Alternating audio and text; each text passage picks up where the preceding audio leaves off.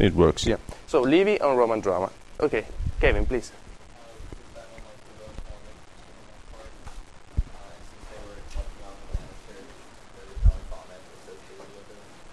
Yes, but he creates a story with 3 degrees. So the first ones are the Etruscans. So the Etruscans import some sort of spectacle in Rome. What spectacle is it? What sort of spectacle is it?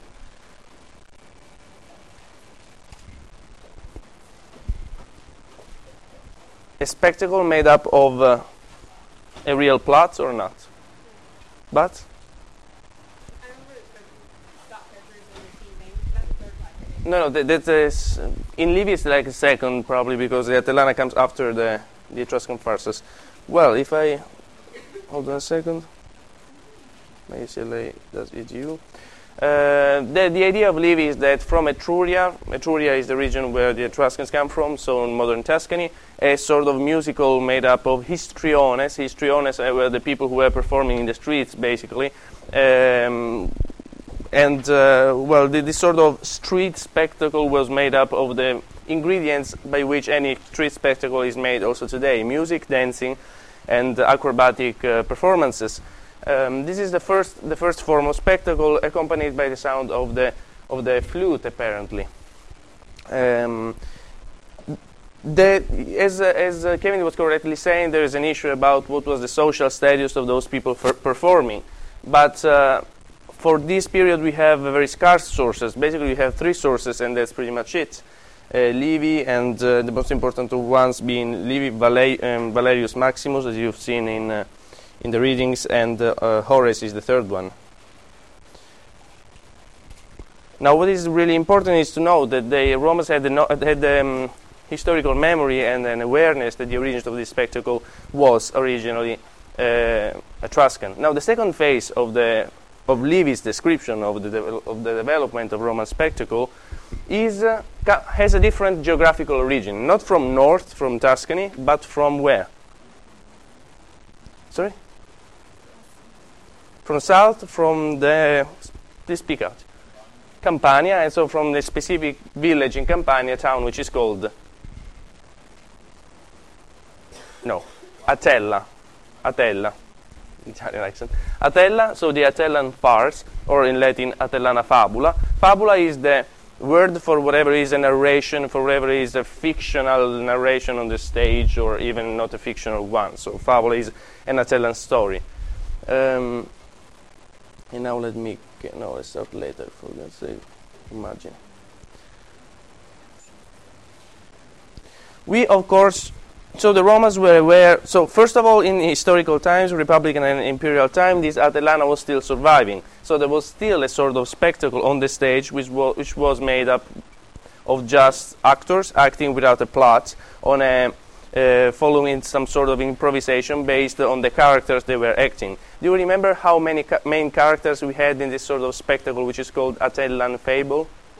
4 main characters being always the same, probably wearing masks as well, and what's the parallel that is normally made from the Atellana fabula and the more modern form of art? Do you remember that? It has to do with me, with my ethnical background. Commedia dell'arte, exactly. So meaning comedy of the art. Art in this sense, in a pre-modern sense, art basically means techne in Greek. So the artisan's capability of making up things. And so the Commedia dell'arte means that these actors are able to improvise on the scene based on the general relationships that are standard between the characters they're acting. So which characters are they? What's the name of the 4 Atellana characters? Maccus. What's the name of Plautus? The complete name of Plautus, by the way. You know Plautus? Titus Marcus Plautus with the ancient pronunciation. So Marcus could be Titus Marcus. So Titus Marcus Plautus could be his real name, or if he was a slave of a freedman, as it's possible, this could be just a name which was attached to him, being a former Atellana actor and playing Marcus. This is one of the hypotheses. So Marcus, Bucco, in Italian bocca, mouth, in vulgar Latin bucca is the vulgar name for mouth. So the one who has a large mouth because he's talkative, like me, or because he eats very much, like me too. And so this sort of second character. Then Pappus, like in many languages Papa, or like in Italian, I'm sorry for always going back to Italy, but Papa John's, okay, it's the father, and so Pappus could be like the old person, or it could have to be with eating as well. And the fourth character is Dossennus. So Dossennus probably has to do with dorsus, meaning back, what's it called? Yes, exactly, back. So the person who has this physical deformity being a comical character as well. Oh my god, continue. So these four characters were basically improvising. So what is important about Livy is not to say what comes first and what comes later. There is first the Etruscans and then the Atellana fabula. What is important is that in the Roman awareness, they were aware, they remembered somehow that the two sources of their stage spectacles were, here we go, were Etruria and Campania. What other sources of spectacles used to come from Etruria and Campania as well? Sorry? The gladiators games, we don't know whether they come from. And? From the Greek word in general, because Campania is Greeks, it's Greece basically, culturally. Chariot races used to come from an Etruscan tradition, probably, but yeah, they were influenced by Greek sport and sport, wrestling, athletics, etc. They were also influenced by Greek tradition. So this is a constant element that we see in the whole Roman world. Some elements come from the Etruscan heritage and some elements come from the Greek and Southern Italian heritage. This is pretty obvious. Another form of archaic dramatic performance, which is not told by Livy in detail, but by Horace, is what? Rural festivals. In rural festivals and in marriages, they would mock each other in a scurril way. I'm sorry? The mime is the fourth one, and the other one in between? Exactly, yeah. Fescennini versus. The Fescennini versus Fescennini, I don't know, this is the classical pronunciation, I'd better stick with that, otherwise I make a mess. Fescennini versus are of dubious origin. They don't, we don't know to which extent they used to be a real dramatical performance in antiquity. What we know about that is it's just a way. Imagine somebody's getting married, and the friends of the bride, and especially the friends of the husband, mock him, responding to each other with improvised verses, which are forms of jest and very scurril about sexual matters, and they accompany the procession towards the house of the newly married couple with this sort of mocking. So this is the tradition that is vivid in Rome even in historical time, which is called Fescennini as well, and apparently has also an Etruscan origin. So, briefly, in the Roman sources we find these forms of spectacle which are thought of by them as the original. Our offspring, the origin of a sort of dramatical performance in Rome. The Fescennini are the most archaic one. It is two groups of boys, basically, responding to each other in verse and maybe with some sort of musical tune, mocking the couple. Then the Atellana fabula coming from south, and they are the older tradition of art, our street artists being the histriones, so Etruscan jugglers, basically. Bless you. And then we have the phlyakes. Do you remember what the phlyakes are? Phlyakes, it was in last time's readings, PHLYAC, or K, because it's Greek. They are vases depicting what? Depicting scenes from Greek a Greek parody of tragedy, or in general Greek comedy, coming from southern Italy. So, of course, since, you know, Greek drama flourishes in the 5th century and it's much earlier than what we're talking about, so it's impossible that the Greek drama didn't have an influence, the Greek tragedy and comedy didn't have an influence on Rome, since Greece is basically confining with Rome, because Campania, as we said, is in walking distance by Rome, not really in 1 hour of walk, but is so close. And so we have these vases that represent, that give us representations of what happened on the stage in southern Italy in the 4th and 5th century BC. These vases are called phlyakes. This theater must have had an influence as well on the historical Greek drama. And now, presentations. The presentation of last time is this one. Open. So we had spoken about view.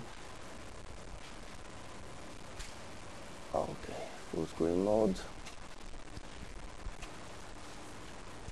Okay. No time to go over linear. Okay, the Fescennin verses probably come from Fescennium, which is a village in northern in Etruria as well, which and actually has three main etymologies. One of those is omitted by Duckworth, which seems to me very prudent. One is Fescennium, that's the name of the city. Fascinum. Fascinum is the name for the penis in Latin. That's where Italian fascino comes from, meaning charm. And so it's fair enough, I don't know. But in thousands of years, it's changed its meaning. This has two different meanings. Penis in itself. So, you know, these Fescennini had an obscene character, of course. But also, since penis is the idea of the male organ has an apotropic meaning, it was used to drive the witchcraft away. And so it's also the name for the witchcraft itself. And I won't expand on this, of course. So this is the main etymology, as far as I had said, of course, because they have an obscene meaning, but it's omitted by Duckworth. There was a god, obviously, called the same name. How could it be differently? And so this god gives the name of to the village. So we don't really know what the etymology comes from. So as we said, it's connected with jesting and marriages and has an obscene meaning, which is connected with the idea of fertility in a marriage ceremony. Okay, we have a testimony of a Fescenninus of historical times in Catullus in his 61st poem. Let me read it just very quickly, because this is just, of course, this is not the ancient one, but just to give you an idea of what it was about. Now, this is the ceremony that accompanies the new couple to their house. As you see, they mock the boy who used to have a homosexual relationship with children, or very young boys, as it was usual in the Greek Roman tradition, and now they mock him, saying, "You should quit this, because you're married now, your wife is not gonna allow you, although it's gonna be hard for you." And so they say, okay, now that's what they say. No longer silent is lewd feasting in jest, nor favorite is the boy, hearing your master's love has flown, deny the nuts to the boys. Give nuts to the boys, or listless favorite. The imagination is that these boys are singing this hymn, okay? So the guys. Give nuts to the boys, or listless favorite. Long enough have you played nuts. Now you must serve Thalassius. O favorite, give the nuts. The country wives were dirts to you, meaning you used to have love with these boys, with this favorite child instead of favorite. But yesterday, now the barber shaves your face, so you achieved sexual maturity. You cannot dedicate yourself to this sort of relationship anymore. Wretched favorite, give the nuts, etc. So they're making, this is a completely literary fashion and environment, but the idea is that somebody is making fun of the sexual habits of the newly bred, or the newly married man. If you want to read it all, it's online, of course. Now, the second thing we've been talking about is the Fabula Atellana, which has an Oscan origin. Now, this is important to say. In Campania, we had some cities which were Greek cities, especially on the coast, like Naples and Capua, and some other regions, areas, not highly urbanized, which were inhabited by Italic tribes, meaning not Greek. So the people which used to live in Italy when the Greeks arrived, okay? So southern Italy was never completely Hellenized. There were Hellenic cities, especially on the coast, more civilized, the way we think of it, but surely more rich, and Italic tribes in the mainland. And the Oscans were one of those tribes. So the origin of this Atellana comes from this village, which is not a Greek village, but originally Italic village. They used to use masks and had the roosting settings. Here I tried Yes, allow, because I tried to go to YouTube and show you what the Italian Commedia dell'arte looks like. No, this is... Okay, this is in French, so it's good that we can hear it if I'm not wrong. So this is one of the characters of the Commedia dell'arte. This is the doctor, the Bologna doctor who is, you know, has studied these fields. He's this erudite and important guy, and he's mocking this other character, which I cannot identify actually because he's not wearing a mask or anything like this. One of the famous characters is Arlecchino, for instance, Arlecchino in Italian. Look at this other example, for instance. So this is what the Atellana should have looked like, pretty much. Masks that the people used to know, a general plot, you know, what's going on, what's happening. Somebody's betraying somebody else, and the wife doesn't know, and then the servant arrives and maybe tells the wife, and a lot of jokes and people... Now, what's happening here in this scene in Italian, so it doesn't matter that we don't have the audio, is that this guy, if I'm not wrong, is an old man, I don't remember, he's telling Arlecchino a letter, and he's pretending he's writing, it lasts forever, and so the old guy says a word, and Arlecchino writes for 10 minutes. Then the guy speaks for 10 minutes, and Arlecchino writes a word. And then in the end, it's found out that Arlecchino cannot write and has pretended. And so the old guy is chasing Arlecchino with a club and trying to beat him. That's what's happening, that's just cabaret, okay? It's easy, you don't need a plot for this. This is probably what the Atellana fabula would look like. You know that Dossennus is probably the cunning one, you know that Bucco is probably the stupid one, and so Dossennus tricks Bucco in a way, and Bucco tries maybe to beat him or something like that. You know more or less what's the plot, and you don't need anything else. That's why we don't have written Atellana fabula for the most archaic period, because it was improvised. In the historical period, they used to be written as well, and they were transformed into a more literary form of art, which is similar to what has happened with the Commedia dell'arte in Italy with the Italian dramatist Goldoni, who transformed the Commedia dell'arte in order to recreate a literary form of art in the 1700s, in the late 1700s. Now, the phlyakes is what I was talking about. This is what happens in the Campania, Latium, Tuscany area. What happens in southern Italy? Now, southern Italy, in the first phase of the Republic era, more or less, before the 3rd century BC. Why am I talking about the 3rd century AC as a landmark? What happens in 240 BC, which changes things? First, theater performance in Rome. But as we've said, something was happening on a theatrical point of view in Rome, no? Atellana fabula, etc. What's new in 240? What kind of theater is this? Greek tragedy, so Roman translation of Greek drama. The great translation of Greek drama is imported into Rome by an author who's called...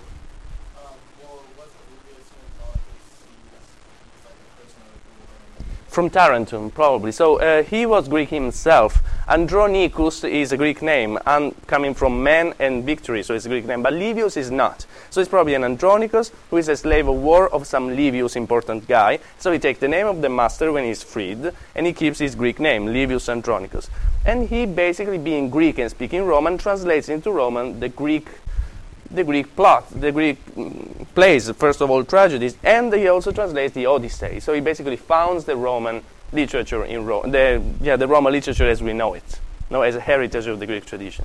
So before 240 in Rome, we had these sort of archaic forms of theater, and in southern Italy we had the Greek theater, and a specific form of comedy which is called phlyakes, as we call it. So it's probably a parody, it's mostly a parody of tragedy and of tragic myth, but also comedy in the normal sense. And these, we have a very rich documentation in terms of vases and pictorial representations of this very rich and vivid stage tradition in southern Italy. So the phlyakes give us an idea of how the comedy was played, how it looked like in southern Italy. And since later on in 10 minutes we'll go over the Roman depictions, vases depicting Roman drama, let's look carefully on how it was in Greece. As you see, this is a comic scene. This is an old man wearing probably a mask. In a vase depiction, it's hard to say if it's a mask or if it's reality, because in any case, you can depict them the way he was. And since this is a comic scene, you obviously depict them in a caricatural way. Is caricatural an English word? Okay, caricature. No, caricature is a parody. Okay, good. So that's what I meant, what she said. Thank you. And so this is the idea. A stage, people, grotesque people, old men and probably slaves, and some characters which are more dignified and could well be gods or free men. This is another phlyakes, about whom I found a rich documentation, being that okay, this comes from Apulia, which is southeast, modern Puglia. Kevin? Sorry? No, well, some of those I couldn't find out. I found them in internet, and some of them don't have it. Let me check it out a second. No, just check it out on this website, but I guess it didn't say, otherwise I would have copied it. Sorry about that. This phlyakes instead is from Apulia, and okay. Three comics are showing performing a scene from a phlyakes, etc. No, he describes it in further detail. Let me show you. Okay. Okay, three actors. They all have masks, and there is a tragic mask hanging out in the middle, of the vase. But all right, this is say. Okay, this is the good thing about this vase, is that he has. It's like a comic strip. It has words coming out of the mouth of the character. So he's saying, he has bound my hands above, and he's probably a slave that is being published from a theft. And he's stolen goods which are on the platform on the right, which I don't see. Okay. And then somebody says, I shall furnish testimony. And yes, that's not very much. And yes, and there's another writing saying tragic actor. So we have basically a visual representation of what's actually happening on the screen, and what's actually happening on the stage. So we know that the plots of these sort of comedies was quite similar to what happens in Plautus's plays. For instance, trickery, slaves, thieves, etc., which is quite different from the standard Greek comedy, with the so-called new comedy, which was based on feelings, on middle-class representations of family situations, love, and not very much trickery, which gives us an idea that this southern Italy form of Greek comedy is what influences Plautus and the other Roman dramatists in terms of switching from a love romantic comedy in our modern sense to a sort of trickery, slightly more obscene form of comedy, which is the one that we know from the text that we have from Plautus. So in other words, the sort of Greek comedy and dramatic performances that we had in southern Italy were slightly different from the literary tradition that we know from Greece. It was more similar to what the Roman theater which will be. From this viewpoint, these sort of vases are interesting enough. Also in Plautus we have a parody of a tragedy, which is the Amphitryo play, which is considered a parody of a theatrical piece, because there are gods on the scene. Amphitryo is the son of Jupiter, for instance. And I guess this is pretty much it for last time's PowerPoint. Quit. For today's PowerPoint instead, we have entered the real historical Roman drama. So as we already said, open this file, the date of birth of Roman drama as we know it, being a translation, imitation, re-elaboration of Greek drama, is 240 BC, which is just 100 after the First Punic War, meaning that Rome had come in contact with a wider cultural environment in the Mediterranean, and this is how Duckworth says that the desire for a more elaborate and cosmopolitan form of art is born. Now I'm speaking very much today, and there's no dialogue at all. I mean, I'm falling asleep myself, and so I do understand you. So shall we make it a little bit more dialogic? Please, let's save the day, okay? Let's save our date. If you did the readings, please help me, okay? So we're gonna start with a timeline of Roman dramatists, Did you already know these dramatists that are so often quoted by the text? The text assumes some knowledge of Latin literature. But what is important to us are basically the following guys. This one, Livius Andronicus, of course. Plautus, who works in the end of the 3rd century, as Eusex wrote, and the beginning of the 2nd. Well, the 200 is very important for him as a date, so it's always said the first part of the 2nd century BC, because some of the most important plays of him are played back then, but around 200 BC, say, before and later. And Ennius is very important for tragedy and epics, and Terence. So the very important ones for us are Livius, Plautus, and Terence. As you see, they lived in slightly different historical periods. Livius Andronicus and Plautus come first, and Terence is lives and acts in the full 2nd century BC, which is the golden age of Roman drama. You know, Plautus and then Terence. Plautus, let's say very shortly, is the guy whom we see in the marble statue. His drama has more to do with an easy sort of entertainment. People chasing each other with a club and beating each other, husbands cheating on their wives with the help of slaves, and tricks and pots that are found, and boastery, braggart soldiers, etc. Terence takes the Roman comedy a little bit closer to Greek comedy, to New Greek comedy, so to a form of more sophisticated depiction of human soul, and a less burlesque and grotesque representation of man, a more realistic form of depiction of the characters, generally said. Now, the theaters where these staged were, what Duckworth starts off saying is pretty funny. Do you remember what's the first paragraph of the readings for today? What he starts off saying. It's a book of the 50s. Sorry about that, but it's like a classic. Michel. Yes, he wouldn't have been... I had an idea yesterday to go on Hollywood Boulevard, like, and scream, like this, you know, because I'm in Los Angeles, and there's the Oscars, and I'm not there. But I've been told they should have gone there, like, 2 days before, and sitting on the street, etc. So I had work to do. So, okay, it's a pity. So he wouldn't have liked the whole Hollywood thing. I find it's a quite, I don't know, but a quite naive thing to say, that technology kills art.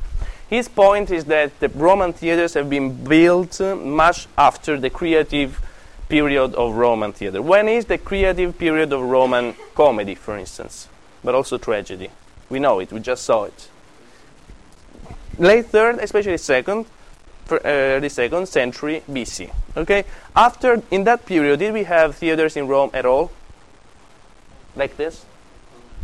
No permanent theater. Where did they perform their plays?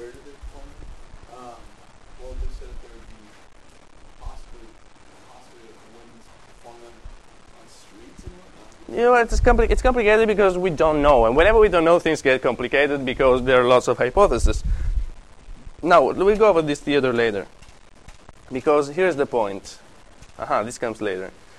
What happens back then in this period when Plautus writes is that we have the ludi. Okay, the ludi in general, ludus means, do you remember futrelle? Leisure and work. Okay, whatever is leisure in that sense is, in Latin, the word for this is ludus. Ludus means many things. It means school, it means play, it means festival. It basically means whatever you do when you're not doing work in futrelle's sense. Okay, so when you're watching a play or the gladiatorial game or a festival, a religious festival, or when you're going to school.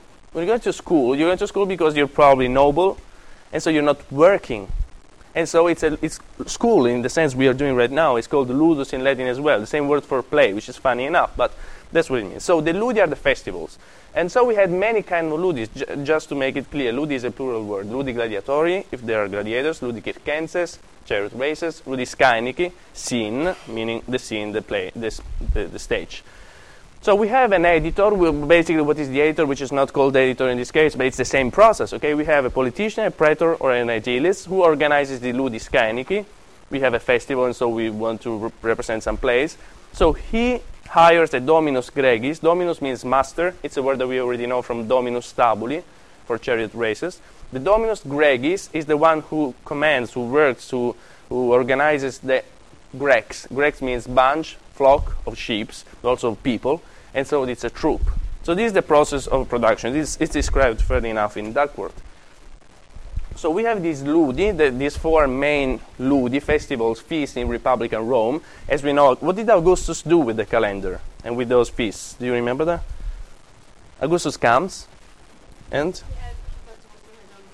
Exactly. Adds to the traditional ones new feasts which represent himself. I don't know, I think that in many monarchies in the modern period there used to be a feast for the birthday of the king, or the crowning of the king. These dates are celebrated every year because they join symbolically the people with the crown. And that's what happens in Rome. So Augustus adds new festivals, not only to give more bread and circuses to the Romans, but also to create blueprints, hallmarks in the time connected with him and his family, just like he created hallmarks in the space, creating new temples, new monuments, and transforming the urbanistic face of Rome. Okay, these are the four main ludi in Rome.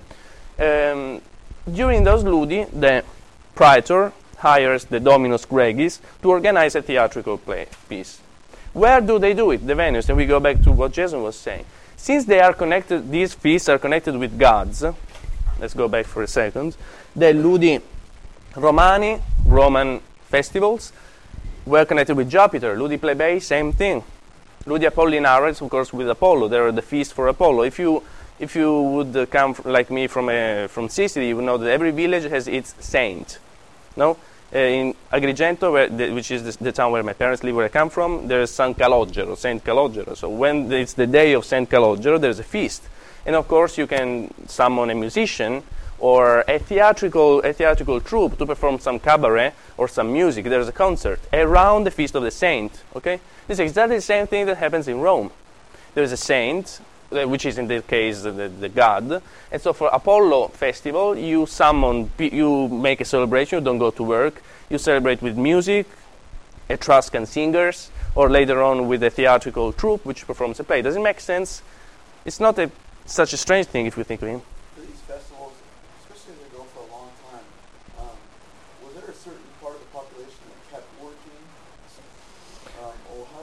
Good question.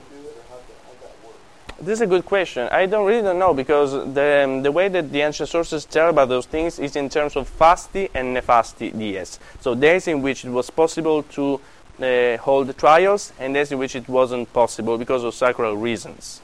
How much the lower class people would actually go to work, the slaves for instance, it's a good question. I think that it's not possible that anybody would stop working for days and days, as you're saying.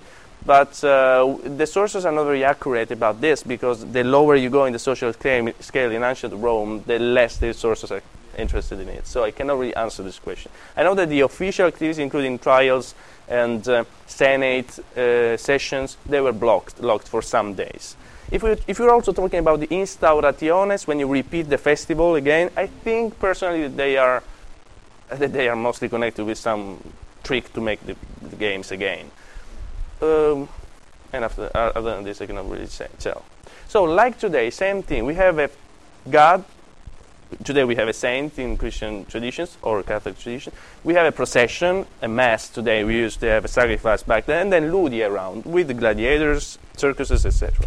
So obviously the venues tended to be at the beginning near the temples. Like today in Sicilian villages, when you have the singer which comes to sing and makes a concert in the evening in this small village, it's just in front of the church, just because the church is in the main plaza of the village, possibly, no? So it's pretty much what happens. Since they're connected with the god, they tended to be near temples, and temples used to be in open spaces, in plazas, and in public spaces like the forum, for instance, and so some of them were held in the forum.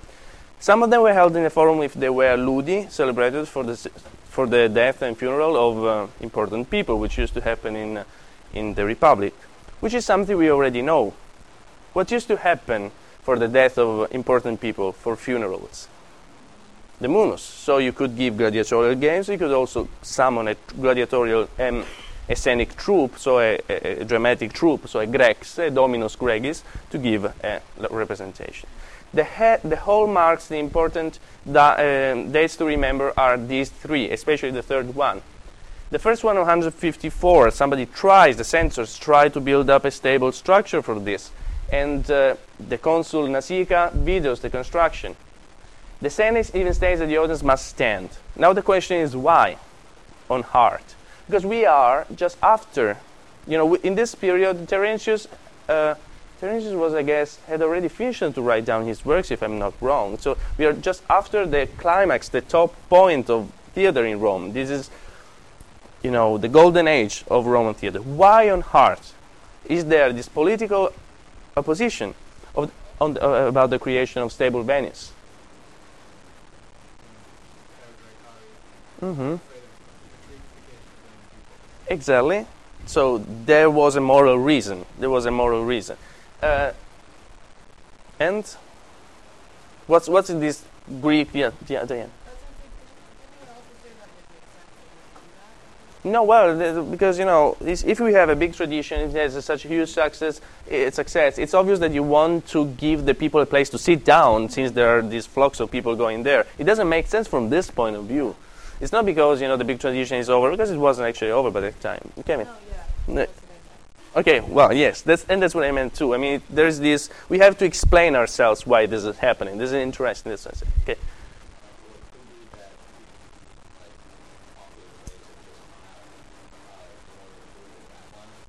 Well, yeah.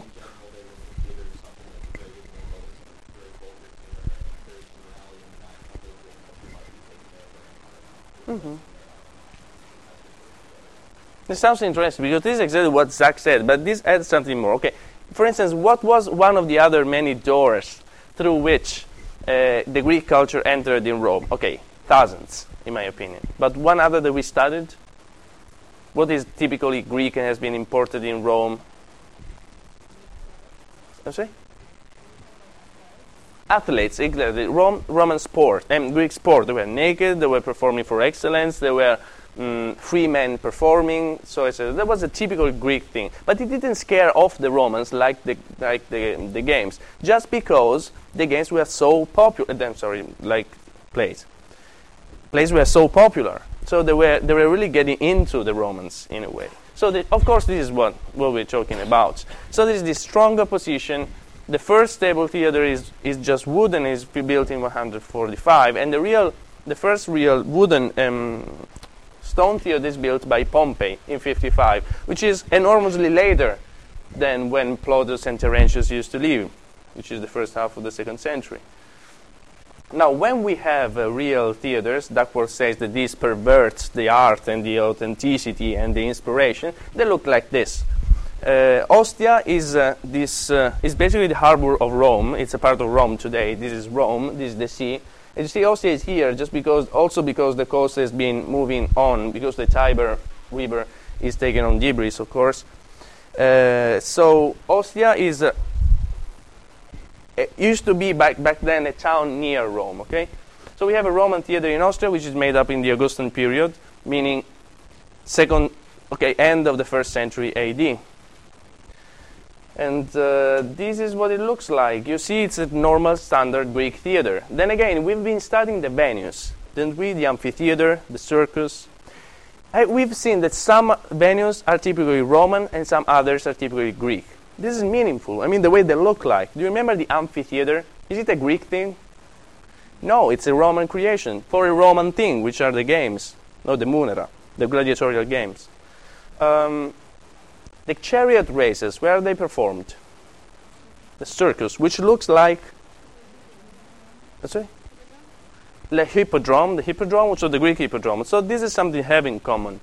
Something which is typically Greek, has never had much luck in Rome, is what sort of venue? The stadium, because it's the place of what? Of Greek athletics, all right? So this is a Greek venue, a Greek sort of architectural shape, which sounded and looked very Greek to the Romans as well. This is the outside of Ostia's theater. You see, it looks, of course, like the Colosseum, etc. But the Romans used this arch, which is an Etruscan thing, and allows them to build up lavish architectural structures. And these are theatrical masks, which used to decorate parts of the Roman city of Ostia as well.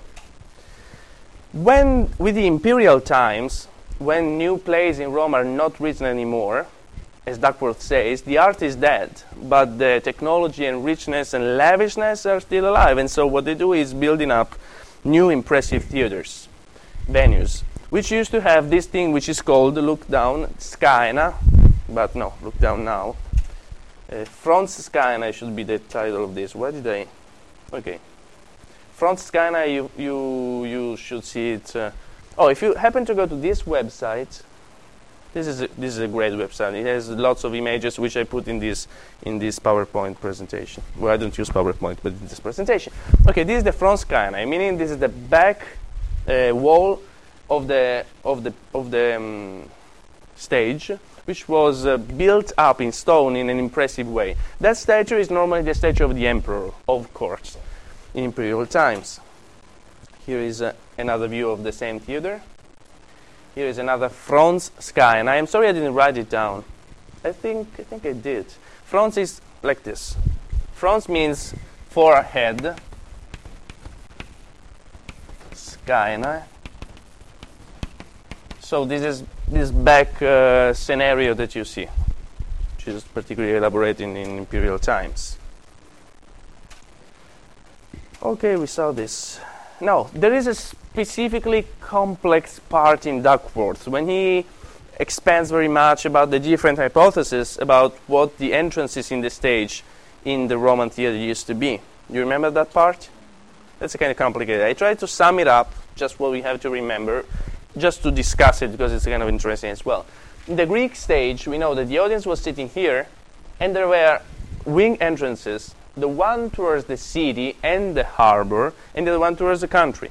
Now, the main theater of ancient Athens was the Dionysius theater, like the god, because also Greek festival, also Greek plays were played for religious festivals, but they were mainly dedicated to Dionysius, the god of art, inspiration, disorder, fun in a way, and so he's the right god for this. So this theater used to have his right hand towards the harbor, the Piraeus harbor. In Rome, the main difference is very easy. The city is always on the right, and the country is always on the left, but the harbor is on the other side. There would be much to discuss about this. Duckworth kind of does. What's the symbolical implication of having the harbor? Okay, the harbor is the place where the character goes away when he wants to sail abroad, to flee, or where a foreigner comes from. So why the harbor is far away in Rome?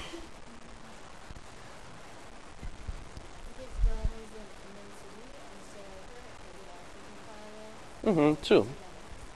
Yes, they had to move towards their country. I think there is something more. Robert, are you like going to... No. You're like you don't know. I don't know either what I'm saying, as it's pretty clear. But I lecture, so go ahead. No, I'm sorry. Yes.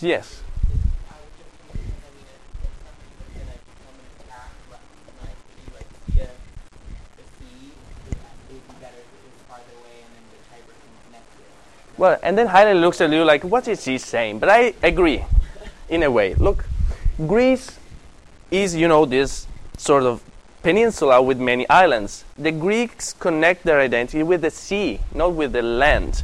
The Athenian Empire, so-called, is a sea empire, like the British Empire in a way. So the Greeks used to be sailors because they are, okay, not all of them, the Boeotians live in inland, but the Greeks that we know, Athens, for instance. Imagine the sea as a sort of plaza which connects people, not which separates.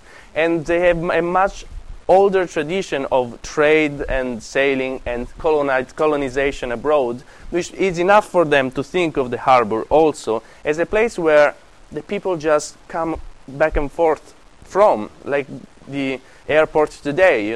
Americans, for instance, fly much more than Europeans and have much older tradition of flying. I don't know if it's a good example, but the harbor in the Greek world, the Piraeus harbor, was an important part of Athenians' self-identity, from my standpoint. And whereas the country is something separated from this Athenian, very urban and sophisticated society. And the countryside is the place where the hillbillies come from, people we make fun of. Rome instead, and this is what I wrote my dissertation about, identified the country in a way with the Roman identity. The real Roman is a farmer. He's pure, he's not corrupt. And we have lots of legends like Coriolanus, for instance, about these ancient soldiers, generals, which used to plow, to work on the land. Yes, Andrew?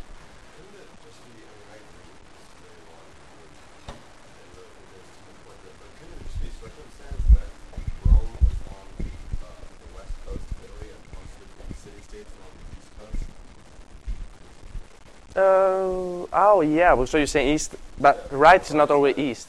Right is not always east. In Greece, the right hand is like south, is the Piraeus, so this doesn't work very much, does it? Yeah. Okay, well, we're just discussing because it's interesting. I don't know if we'll, yeah, we can say.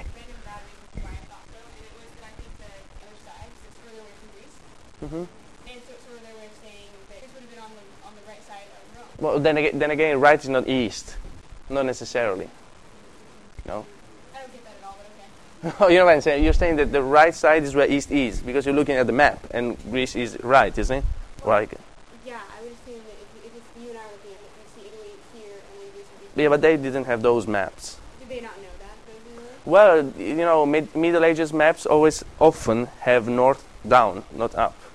So the visual representation, yeah, that's very often. Also in Alexandrian maps often are, so to speak, upside down. Why are they upside down? Well, they're not upside down, because why should the north be up? Mm-hmm. Yeah, well. And the stage could be the stage left to the harbor. In that case, it could. These aren't actual exits to the harbor. This is just theatrical exits. Yeah, that's what I'm saying. So but when that... Mm-hmm. Well, yes.